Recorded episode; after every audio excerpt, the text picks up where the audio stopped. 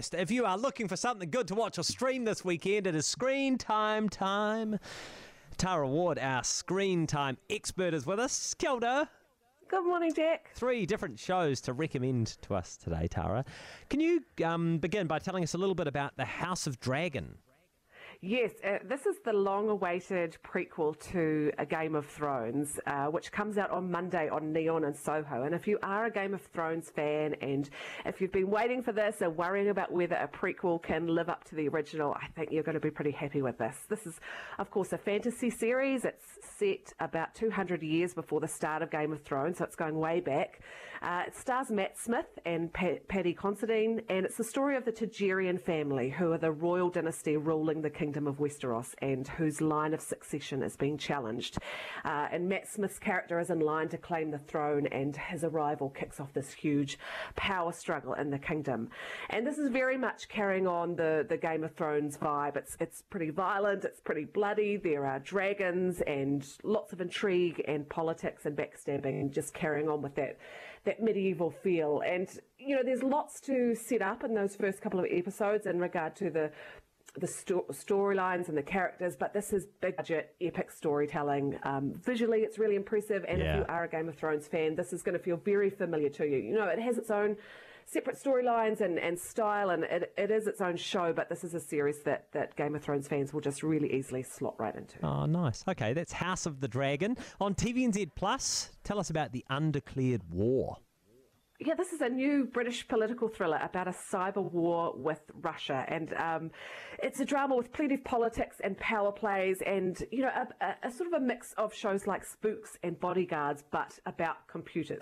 Uh, it's written and directed by Peter Kosminsky, who made the brilliant series Wolf Hall, and it's set a couple of years in the future in Britain in the lead up to a general election when uh, a student named Sarah starts work experience at the uh, government communication headquarters, which is the the institution that monitors all the cyber threats. And on her very first day, she finds herself involved in uh, a Russian cyber attack that brings down the internet.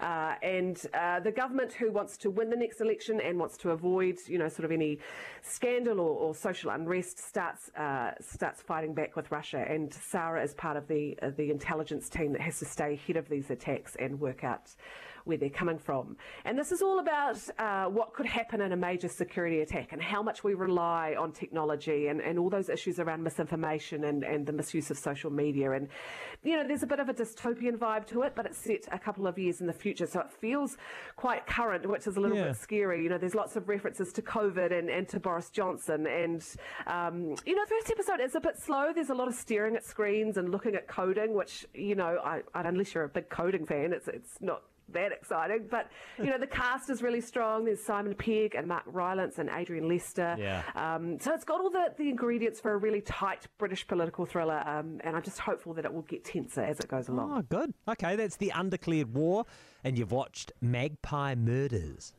Yeah, this is a, a really charming British murder mystery with a bit of a twist. It's just come to TVNZ Plus, and it's based on a book by Anthony Horowitz, um, and it's a whodunit within a whodunit. It stars Lesley Manville, who most recently appeared in Sherwood. She's also been in shows like Mum and Harlots, and I just I'll watch anything with her in it. I don't think she does a bad TV show.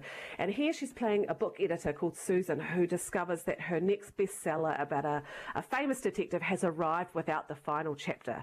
But before she can get that last chapter, the writer of the book dies in suspicious circumstances. And as she tries to hunt down the missing chapter, she sort of finds herself drawn into into what's going on around his death. And as she reads the novel, she finds these similarities between the murder in the story and the writer's own death. So there's two storylines here, the, the, and the show moves back and forward between Susan's story and the murder in the novel. So it's a story within a story. And I think if you like Midsomer Murders or or an Agatha Christie drama, this is in that same kind of vein. It's, Yeah. it's poking fun at those traditional murder mysteries, you know, set in the quaint little village Yeah, yeah, yeah. with the trench Badger's coats and the, the It's always Badger's exactly. Drift. Yeah, yeah, yeah. and and it plays along with them as well. So you know, it's clever and it's a bit quirky and you know, it looks gorgeous. It's just light and charming and a, a, a fresh take on that that mm, classic mystery format. I like that. Hey, thanks, Tara. Those shows, once again, House of the Dragon, The Undeclared War, and Magpie Murders. Uh, House of the Dragon's on Neon from Monday?